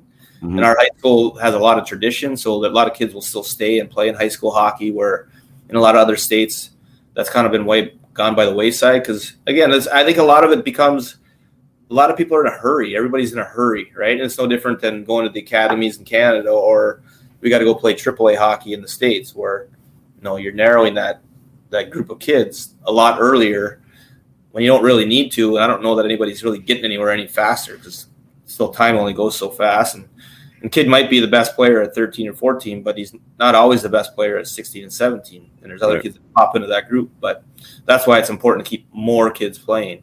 I don't think it changes a ton. The best players end up being kind of the best players, it seems like. But there's a whole bunch of other players that filter into that group. Yeah. And not playing in, in good areas, that, that, that, that doesn't help them. I love Josh Norris's story. I had him on, um, you know, Calder finalist this year, uh, Ottawa Senators uh, player, yeah. and his. Uh, well, you probably know that name even from Germany, yeah, right? We played in Germany. We played against his dad. Yeah, tear us up a little bit there over there. Exactly. Yeah, and um, so he like so his dad coached him growing up. I mean, he played he played his his uh, a lot of his junior hockey or youth hockey, I should say, in Germany because that's where his dad was playing, right? And then they came back to the states, and his dad was coaching him there. And there was a decision. I think it was his bantam year, um, second year bantam year, which is starting to get now serious, right? Mm-hmm. Like w- where he could have left and played AAA somewhere, but he decided to stay and play Double A, like with his dad, like which. Um, you know, and look at him now. You know what I mean? Like, there's such a rush to play at that. Right. You know, like, the best it's, level. And, and for some, I mean, I, I, just don't know if that's always the best, especially if you're not going to be the best at the best level. You know, like when you're a youth player, right? You want to have the puck in your stick. You want yeah. to be able to score goals. You want to have some fun, right? Yeah, I, for sure. I, I mean, I, I try to say that as much as you can. It's not the easiest thing to do. Is to try to find yourself where you're right in the middle, right, where you're getting pushed all the time, but you're having a moderate amount of success. Yeah. Uh, I think that's where you want to be. That's the sweet spot. And so you don't want to be at the bottom end of a team, and you probably don't. I mean, it's okay to be at the top end for a little while, but they, you have to get pushed at some point too, right? Yeah.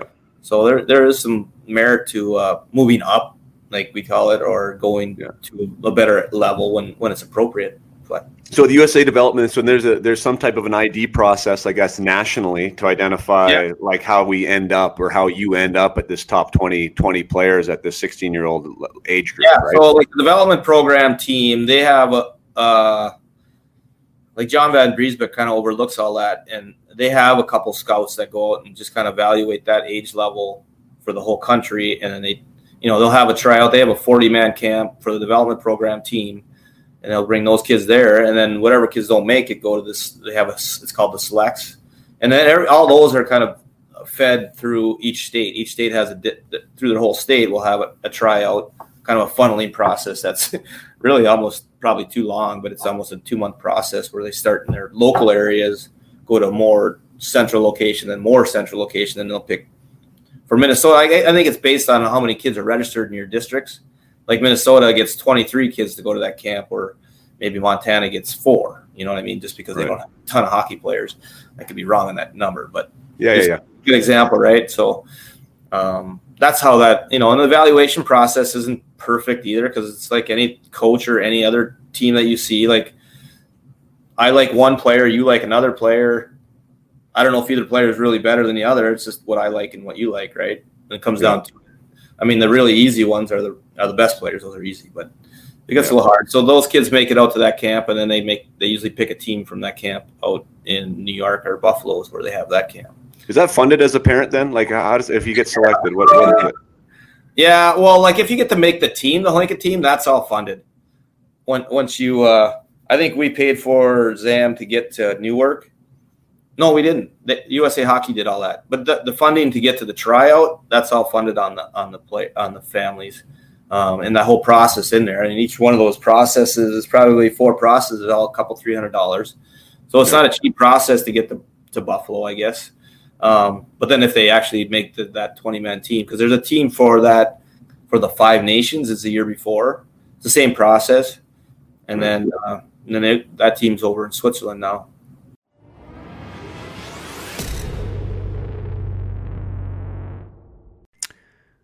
Just take a short break from the interview with Derek to say thanks. Uh, I haven't said thanks in a while. I know I took a break, and you are still here, still listening, still sticking with me. I know podcasts can be very habitual. I know they are with me. Uh, so once I get into a listening habit, I, I, choose a show and I stick with it for a while. And if that show goes goes dark, like mine did for six weeks, it's tough maybe to get back in the habit.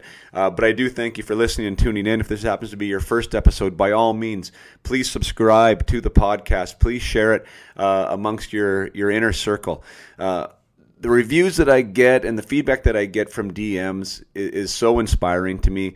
I, I, love that parents and athletes can listen to these stories. Um, I, I, love that the stories uh, motivate, educate, um, inspire, like I said, and, and that is really the beauty of what this whole platform is about to provide wisdom to others uh, that, you know, some of us, like Derek and I, wish we knew and we were going through it.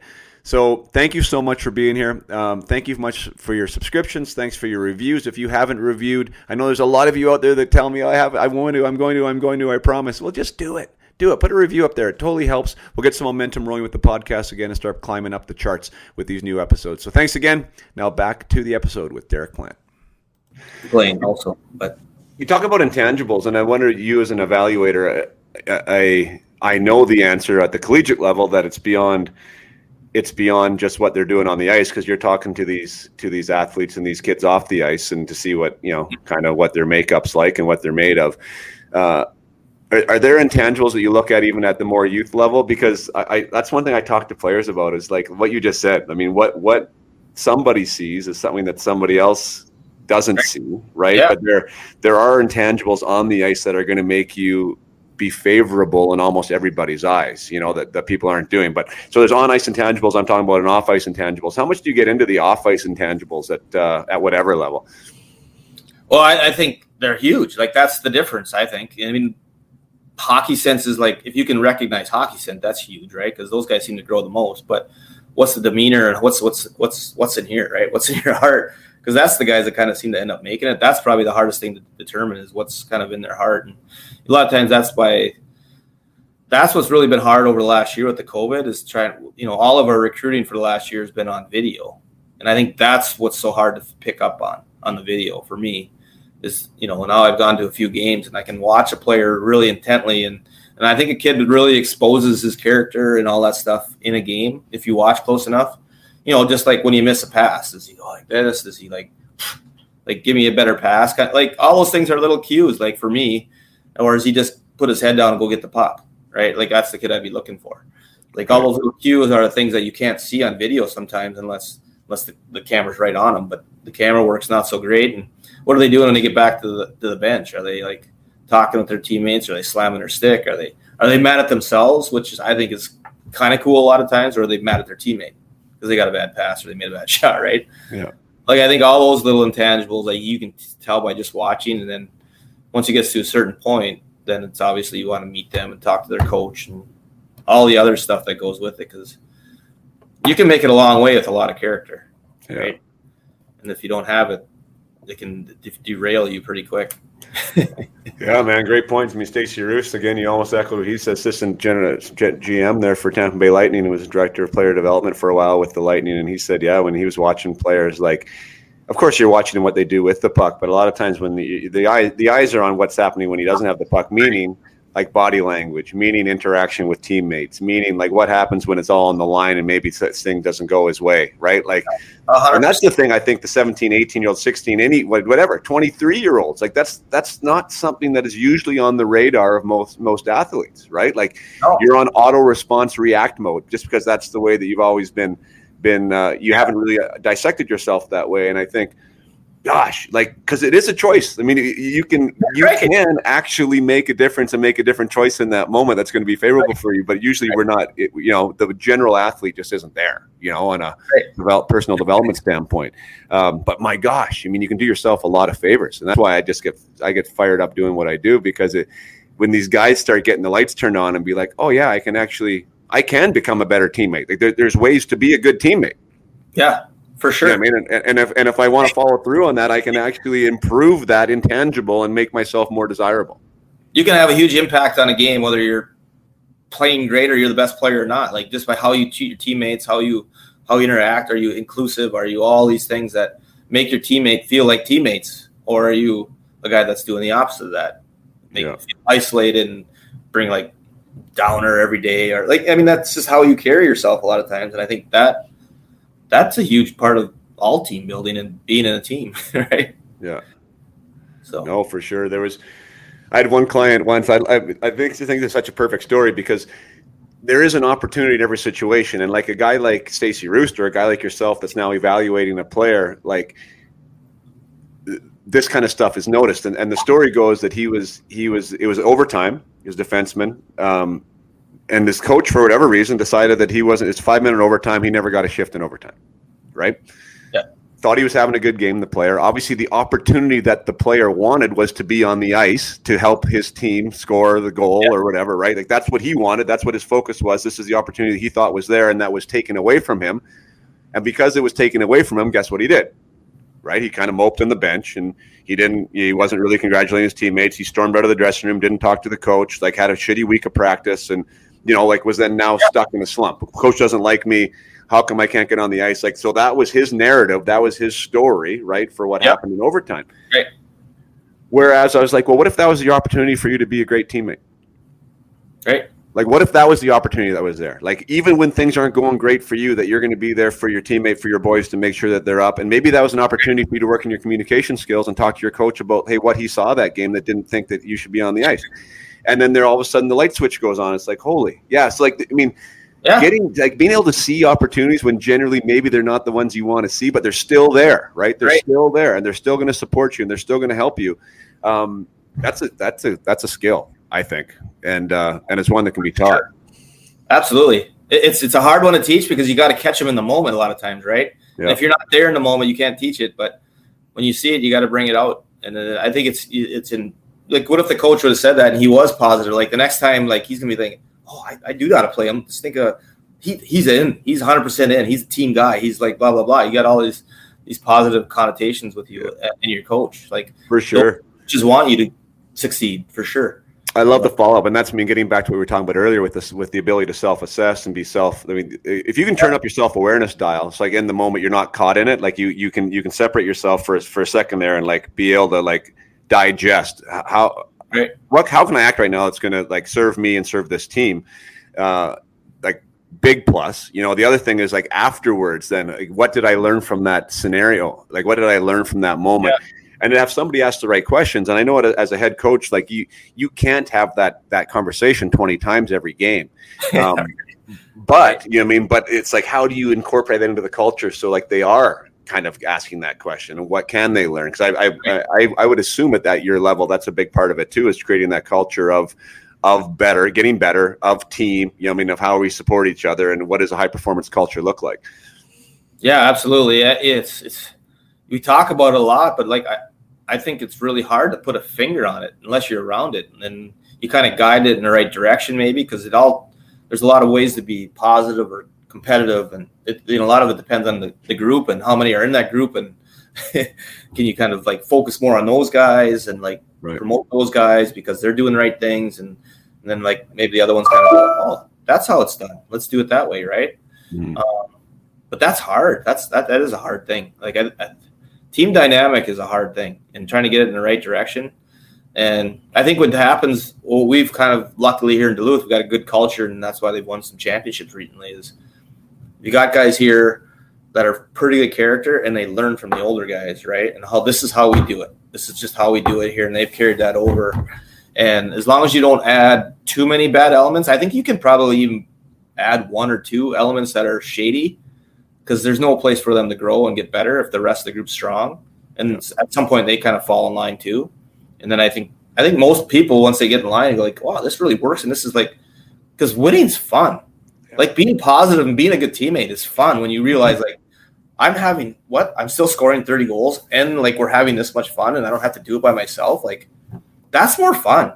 Yeah. Like I, it's just I think getting over that hurdle sometimes of like we get promoted like I need to score, I need to do this, I need to do that, I need to, you know, like that you a lot of times think you need to do it by yourself. But when you can find that culture where everybody's kind of pulling on a chain, like you still get all that stuff, but now you're winning, and it's just life's way more fun when you're. Yeah. That when you're on oh, a team. Amen.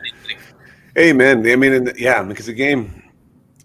Well, at the professional level, and you know, I mean, you had way more experience in the NHL than me, and you already mentioned like it's a pressure cooker. You know, like it, it gets like that even like earlier now, like where it's all like it's so you know, it, it, I don't know what the right word is. It's not it's not necessarily like pro, but it's like it's just really serious and like the fun, which is why we put the skates on in the first place. Like yeah. That needs to be like that needs to be central, else you're not going to be you're not going to be good at what you do. I learned a great lesson when I was at Duluth because I, I I also played uh, baseball, um, but baseball was Division two, and going from like the like everybody's great teammates, but it's almost like a bunch of sharks in a room in Division One hockey, right? Like you're cheering for each other, you're pulling for each other, but at the same time, you all want to play and you all want to be the best. It's just a bunch of type A's, like right. That's just how it is, and that's what also makes it great. Is because every day you got to be on, right? Mm. Then I would go play baseball, where they're really not. They're not going to the Major League Baseball. They're there. They're there to go to school, have a great time with the guys, and play some baseball. And it was such a different culture of just like I go on our bench where it's I love that environment. Like it's high pressure, it's whatever. Um, but then go to the baseball culture where like we're just hugging each other, just having a great time. Like it's not like you can't do that. Don't talk like that. and Don't screw around. Like you know, like that's kind of how it gets sometimes. Like you got to be serious all the time. And yeah, it was pretty cool to see. Like, and we had good baseball team, right? So I mean, like, it's good to kind of see like you can do a little bit of both, mix those things together, and and still be productive and happy. But yeah, I, I, talked to that because now co- coaching at Duluth um, and talking to some of the young guys that have gone through it. Like I, I remember that. Like I, you've probably gone through that too. Like the worst feeling is being that kind of bubble guy, and you're coming back from warmups, right? And you're going back to the stick rack, and you're just looking for that coach. You're like, oh, am I in? Am I out? Am I in? Am I out? Right? Like that's probably the worst feeling. Probably the thing I hate the most, or like. Yeah. Don't miss the most from pro hockey is like that in and out of the lineup and just waiting to see if the coach is there to tell you he's no, you had a good warm up, but you're out of the lineup tonight. Right. That, that's a pins and needles thing, and I think that's. I don't know if I ever got 100% comfortable playing the NHL, which is maybe why you play good all the time or play at your best for the most part. Because I think every day, like unless you're the all star, you're just not not 100% comfortable that you're going to be playing every day. It's just, right. It's it's an intense environment. That is an intent. Dean McAmmond, I was on the ice with him the other day. 996 games, I think, in the NHL, and he was play with him in Philly too. Uh, what a good oh, dude. Okay. Or maybe it was Chicago. I don't remember now, but what a good dude. Yeah, great guy, great guy, great player, and and, and he was running this. Uh, it was a bunch of prospects, essentially. You know, like uh, prospects. A lot of guys had been drafted or want to get drafted, and you know they but it's like it, it, it's a group. It was a group that was like that wasn't necessarily competitive with each other, and it was just a summer skate, right? You know, I mean, to get these guys out, and he was having fun drills, and like the guys were working hard and doing their own thing, but like there wasn't any chirping, there wasn't any laughing, there wasn't any like really any smiles, right? And so he brought them all in, and he's like, "What's going on here?" He's like, "You know, I played 996 games, and 991 of them weren't that fun because I was so stressed out." He's like, right? "Get serious." That's, that's it. You know? right. He's right. like, it gets serious. If you can't have fun right now in July, he's like, you know, come on, boys. Like, sure. and, and, that I was like, God, that's so true. You know, like it's it's um, boy, learn to have fun with it. That's one thing I talk with my players about too. Is like that passion. I think it's where your head goes, right? Like what like yeah. what do you what do you enjoy on the ice? Like really be intentional about that. Like why do you skate? What do you play? Do you like the boys? Do you yeah. like chirping? Do you like having fun? Do you like laughing? Like do you like scoring goals? Like what is that? And like do it you know, do it, like do it and enjoy it and be grateful for it that you're being yeah. there, and then it becomes less serious. But that's a lot of fun. Like, yeah, I, I tried to bring like I I've always been a rink rat. Like my favorite part of every day is even practice, just getting on the ice and just skating around and feeling the air, and just, oh, it's so great. So I try to make as much good energy as I can, but I, it's genuine for me. I, I love getting on the ice. And it's fun for me to get on the ice. Like I love getting on the ice today, whether it's the young guys or old guys, and and I feel bad for guys that like feel like they're just like, oh, I got to go out and skate. Like that's right. a that's a long goal if you're going to play the game that way, right? How about you getting out of like? Um, we're getting close on time here. I won't keep you forever. We haven't talked very much about your your your career, which was which was an awesome one. But like right out of Minnesota Duluth, straight into the NHL, like boom, you make it that first year. Just like I think that's a pretty cool space to talk about. You mean you were, which I will preface for the for the listeners here, ninety two points your senior year. Um, Hobey Baker finalist, uh, a guy that nobody's ever heard of, Hall of Famer Paul Kariya wins it. So, you know, I mean, maybe yeah, right. First time ever freshman wins it. Um, Kariya had 100 points. I think you had 92. So obviously you had a great season. But even at that point, like, did you think that you were going to be in the NHL in four months or five months? Like, is that where your headspace was at at that point, or no. how did you go in that camp? I don't think I even talked to Buffalo through that whole process. So much, and I'll tell you the story. It was kind of it's kind of interesting because at, at that time it was a '94 Olympics. Like they had a '92 Olympics and they are switching it, so they had another '94 Olympics. And uh, I had done a lot of USA stuff, and I think I was slotted to go to the Olympic team. I actually made the Olympic team. We were on tour already in like August, maybe. We were over in Finland, and my like I, I just I had to get my knee scoped. It, it locked up, like you know, the cartilage flipped over or whatever. So I get on a bu- bus, a train, a plane, all the way back to Minnesota to, all by myself from Finland to get a, surgery and get it scoped. And that, that was the first time that Buffalo really called, well, why don't you just come out for training camp and we can check on your knee and, and whatnot, right? Like I hadn't heard from anybody. And at that point I hadn't, I didn't have a contract. So when I got there, I went there literally with a, like a little bag with my skates and three or four pairs of shorts. And I skated with uh, some of the scouts because I couldn't skate with the team because I didn't have a contract. So, and like, I mean, Larry Carrière is a big name, right? I think he's assistant GM in Montreal. He was one of the head scouts there at that time, and you know, a former player. So it was him, and I don't know, a couple other scouts. I just skated with them just to get a skate in, right? And they're like, "Wow, you're like really fast. Where did you play last year?"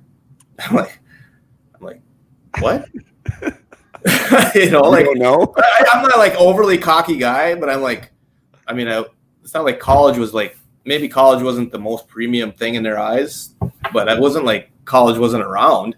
uh, I just think it's so ridiculous after doing player development. They're like, "Where'd you play?" I'm like, "I played at Duluth. I had a pretty good year. You know, like we made the NCAA tournament, and I was up for the Hobey Baker, right? I just thought that was odd. I didn't say that to him, but in my mind, I'm like, "Wow, okay, whatever." And then that like that that day or the next day, like Muckler came to me. He's like, "What do you want? You want to you want to sign and come with us on a trip to uh, out to San Jose for like exhibition game? I'm like, hmm, sure. Why wouldn't I? Says, well, I'll talk to your agent. We'll get it worked out. So just make sure you go get some clothes and be ready for the plane tomorrow. Like, so that's like how fast it happened. I was supposed to be at the Olympic team, and then two days later, I'm skating with the scouts who didn't even know who I was.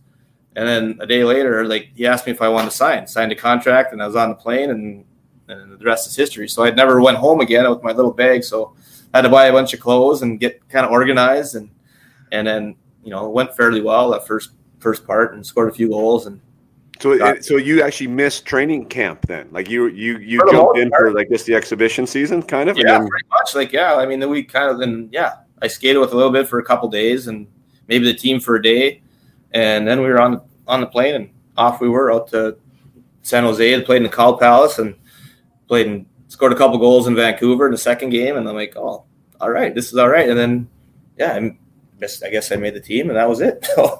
and that, so, that, that, okay, so so when you signed, yeah.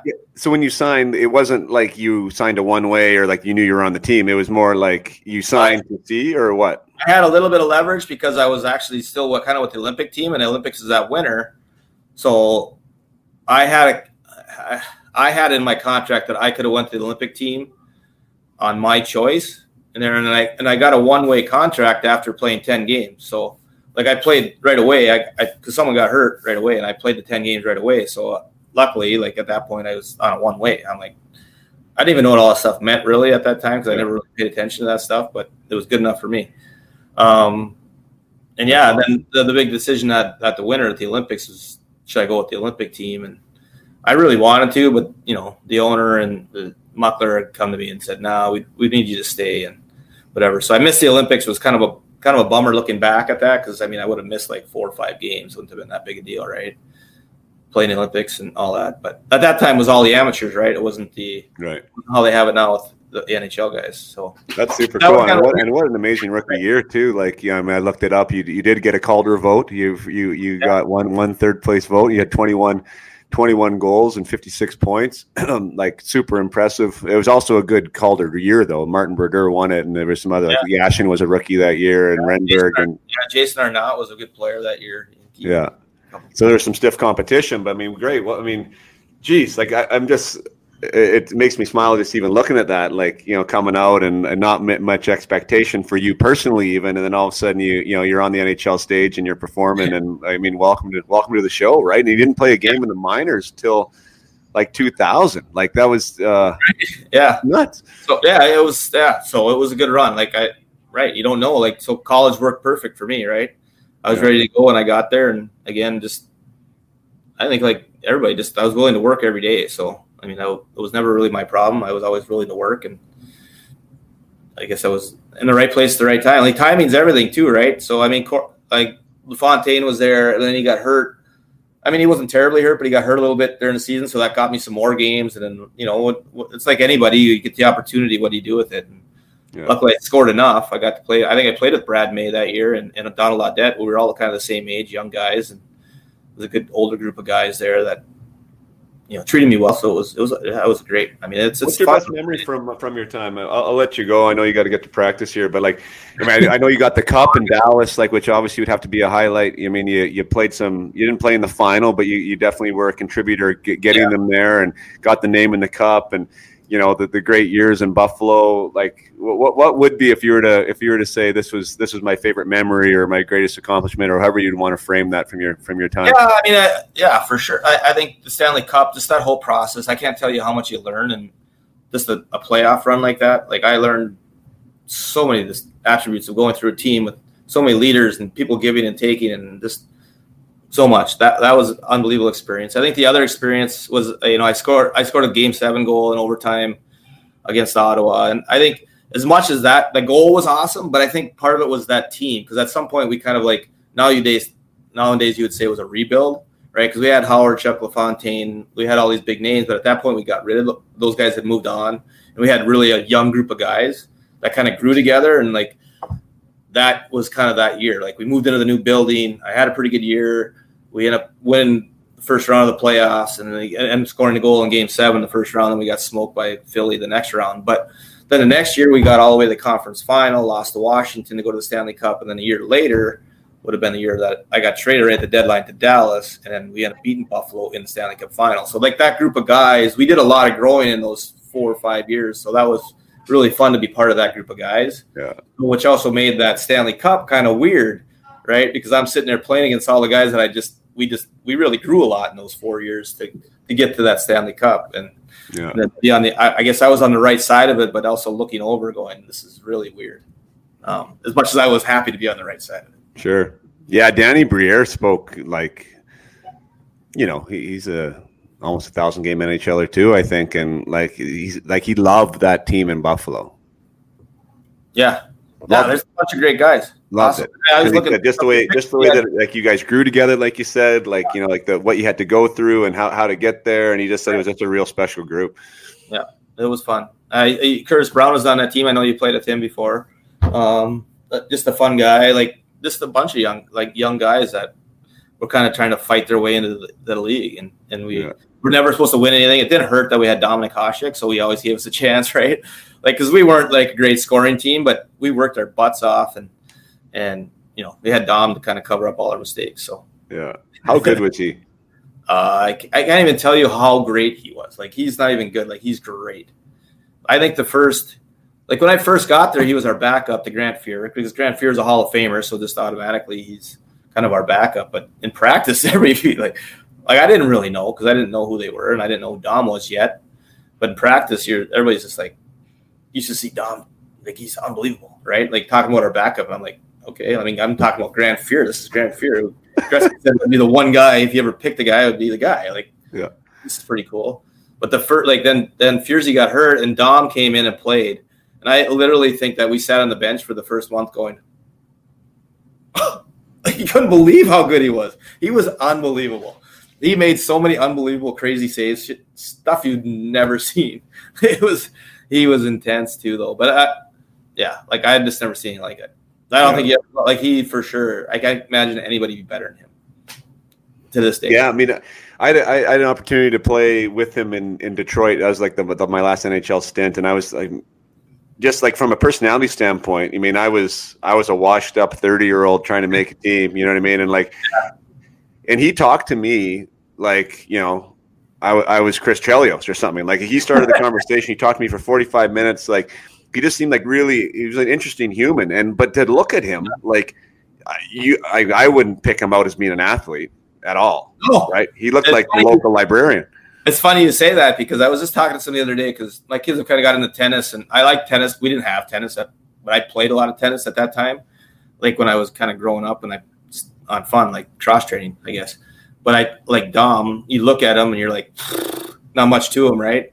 I'm like Dom's a good goalie, and I I just I heard he wanted to play tennis. I'm like, I'll take you on. Like I'm thinking, oh, this is gonna be great. I'm gonna finally get the one one up on him. This is gonna be awesome, right? So we get to the tennis court and we're playing and like I literally don't think I got one point on him. He was unbelievable. I thought he was Ivan Lendl. He had me running all over the court, and he's just he's actually chirping me, "Come on, Dedek! Come on, Dedek! Get the ball! Get it back!" Like he just had me running all over, and I wasn't like a bad tennis player. I was pretty good. Like I, I could be a pretty good player, but obviously I couldn't dumb. He was unbelievable. He was unbelievable. So he was a he was not just a goalie; he was actually an athlete. Right. Yeah, like you say, but not not by looking like he he came. No. very unassuming, right, in the way Yeah. he looked. Absolutely. Um, how was he? Like, what did he practice like? This is the last thing I'll go because like I talk a lot about standards, uh, and and maybe this might not even be a good uh, a good segue to Dom because uh, maybe he wasn't a hard practice player, but like Oh. it's interesting when you like when you see greatness. A lot of times we assume that it's like they're just better. You know, Yeah. like their their natural skill set is just better, and that's why they're better. But like, it's amazing how often it correlates with just like an above average standard of whatever it is work ethic commitment passion you know what i mean like whatever those things Yeah. are that it's like you know it's elevated and that elevation has allowed them to be one of the best in the world was dom like that Oh my gosh, he was beyond that. He was his intensity level was through the roof. I, again, like this is one of the first times that I was there that first year, and maybe right after he was playing. But I'm sitting in practice, and I think I'm just sitting there, and I, I think he got scored on like three times. You know, I'm just sitting in line, and all of a sudden, all of a sudden, I look over, and he, he's throwing the net off. he blows the net off, and he comes over the bench, and he's wham, and he's hammering all the water bottles. I'm like, what happened? Like, I think he got scored on like three times in a row. Like that was it. That wasn't like somebody ran him or someone hit him in the head. Like it was nothing. Like he got scored on three times in a row and he just lost his mind. Like his competitiveness was like unbelievable. So my only claim to fame on Dom would be like, you know, like right before, like in the morning skate, right? Usually the home team skates and then the other team comes on right after. As well, I, I was playing a little game with him, like a scoring game, and I had his number that day. I don't know why. I just got lucky, but like he would not. I kept scoring on him like best out of three pucks, right? So we must have went for like 25 minutes.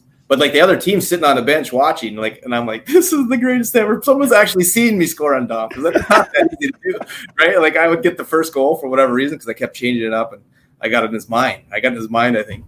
And but he wouldn't let me leave until he beat me, and then finally he won. But oh, it was the great one of the greatest days of my life. Is Isn't beating that him wild in a scoring game when the other team's sitting there watching on the bench. It was awesome.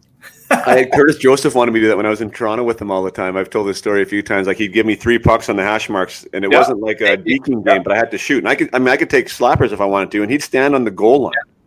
That's how Dom was. Absolutely. Yeah, Same. and I considered myself a pretty good shooter. You know what I mean? Like, and like I Right. would rarely ever win. Like rarely. Uh, No. it was amazing how quick he was too. Like, God, that frustrated me. But you know what? I just want to because of competitive nature. I, I want to. It's it's one of those like competitiveness. Rick Vaive on, on this podcast said, you know, I'll take a competitive player over a skill player any day, right? Because he's like, but all you want to do is you want to round the edges, smooth the edges. He said in the competitiveness, right? Like you don't want to take it out of them. But like that display, like you just said, like Dom slashing his stick and the water bottles and pushing the net over, like that could be viewed by some people as like selfish. Yeah. Yeah, I Yeah. guess so. I mean, yeah, I think that's that's a great point you you bring up. I think there has to be a little bit of selfishness to to everybody's game to get where they need to go. It's just whether they can at some point adapt to like play with teammates and be a good teammate at the same time. Like Yeah. you think about a real good goal scorer, like a legit goal scorer, like you got to be a little bit selfish to score goals because sometimes you're taking the shot when maybe you should be passing. Like quite honestly, right? like there's got to be some selfishness in there to put yourself in a position to get better and get better and get better. And Yeah. you just got to be able to manage that. But I, I think that's a fair statement. Yeah. Sure. Yeah, uh, and then and also the ability to recover after that. I mean, so what does Dom do after that? Does he get back in the net? I mean, is he you know because like I think I think that whole scenario too. I mean, it could be a downward spiral that's not productive for anybody, or it could just be his way to release, let every, you know Yeah. let everyone know and get back in Right. there. But And I think, um, yeah, I know some of that when I was a young kid. I think my mom used to carry around a, a paper bag because I would hyperventilate often enough because I would just get so fired up. And I, I, didn't learn how to handle it until I probably got maybe to college, right? Like I wasn't. I think every coach should ask my dad is like, "Is he okay?" Like I would. but I was always towards myself. Like I wasn't like a guy that lashed out on my teammates that way, right? Like I was just I'd, I'd hit myself on the head and I'd be like punching the boards and I was just like ah, whatever. Like when I make a bad pass, but yeah. so I think a lot of that fire, like if you can find a kid with that fire like I've I've been in, on benches where like the kid's crying, right, and the other coach are like, "You gotta get him to stop crying." I'm like, "No, let's figure out why he's crying." Like, if he's crying because he's mad and he wants to do better, then like let's let's pat him on the back for crying, right? Like, I don't think you can get enough competitive fire in guys to like that really pushes them. And at some point, we hope that we can learn how to manage some of those emotions. Yes, right? yes, I love you saying Pardon that. Me. Use it, right? Find a way to oh, use it. Yeah, use that fire. Use that fire, but use it the right way. Don't use it at your teammates. Use it. Yeah. Use it to make yourself better and do a better exactly. job. Exactly. Oh my gosh, that's like so perfect because that's the whole thing. Is like I said about that. Is it serving you, right? Like there's a way to use that emotion and that fire to serve you, or you can like dismantle everyone around you and, right. and yourself. You know, like so. Um, yeah, I think the passion, the competitiveness is a great place to start, and then like teaching and trying to help people navigate how to use that is, uh, you know, is, is obviously a, a, big advantage to them. And if you're in a coaching situation, is an advantage to your team too, right? Yeah, for yeah. sure. Sure. Um, awesome, buddy. So great to catch up. I got your number yeah. now. We will be in touch. I got to run to practice here myself, so I got to go. But um, so well, my gosh, yeah. listen to this. So 90 minutes, and like we talked about one season in your NHL career, essentially. But um, so much to chat about, right? Yeah. Thanks for having me on, man. It's good. hey, man. Up. Best of luck this year, and I will be in touch because we'll we'll continue this conversation. I'm glad I'm glad Heels got us in contact, and uh, yeah. I'd like to know more about what you're doing there and, and everything else at the Minnesota Duluth. So that'd be great. All Perfect. right. All right, Planner. Cheers. Take care. Ciao. Yeah. Thank you so much for listening, for sticking around to the end, you faithful audience members. I love the ones who stick around forever because uh, that's where the good stuff is. And you get to hear you get to hear my outros all the time. Uh, thank you to Derek for being a part of this. It happened really quick. Like I said in the interview, Ryan uh, Eric Healy hooked us up. Bam, it happened. I love when things happen quickly. It makes my life a lot less painful. Uh, and chasing down people, and Derek was just a pleasure to talk to, and so many, so many great perspectives and stories there. So. Um, thanks again for being here. Thanks again for getting the momentum rolling. I will be back. I will be bringing more interviews to you. Uh, get keep me on your radar. The Up My Hockey radar is happening. This season is going to be phenomenal, and I'm here to support you and your athlete. So till next time, play hard.